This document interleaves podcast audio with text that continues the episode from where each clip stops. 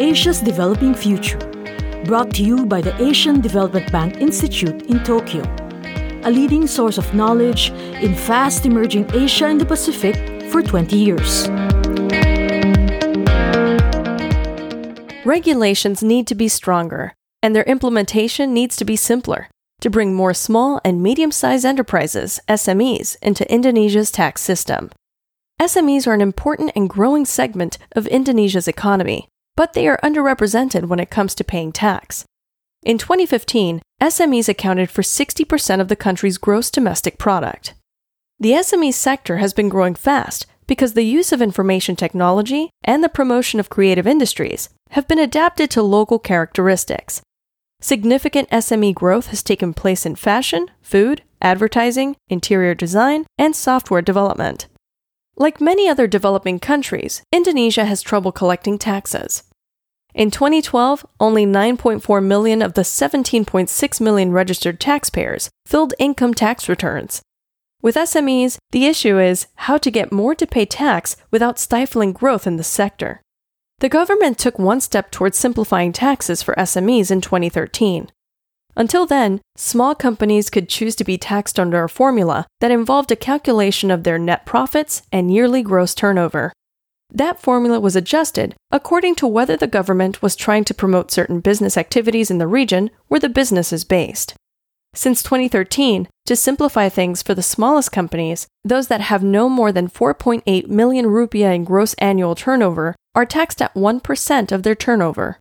Businesses that make more than 4.8 billion rupiah, but less than 50 billion, which is the cutoff for being considered an SME, can get a 50% discount on their tax rate from the normal 25% income tax for non SME companies. Despite those changes, SMEs face high administration and compliance costs in paying their taxes. They need to register, then prepare and submit tax returns.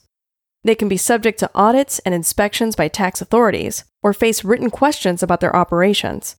All of that takes time and effort, which many small companies find difficult to manage. The current system may also discourage SME growth and investment, since they might face a higher tax bill if they become too large to qualify for the lower rates. Companies that are found to be avoiding their responsibilities to pay tax should be punished, and the rules need to be strengthened to make sure that happens. But the rules should also acknowledge that those who take part in the tax system need to be rewarded. The first way to reward those who pay their taxes is to make the system simpler to use and less of a strain on their limited resources. A simpler and more efficient tax system for SMEs cannot be the only way the government promotes the sector, however. Other methods should be included alongside special tax treatment. For example, SMEs might be offered access to microfinancing, but only if they could show a clean tax record. An improved tax system can be both a carrot and a stick for Indonesia's important SME sector. This podcast is based on a chapter of the Asian Development Bank Institute book, Tax and Development Challenges in Asia and the Pacific. The chapter, Taxation of Small and Medium Sized Enterprises.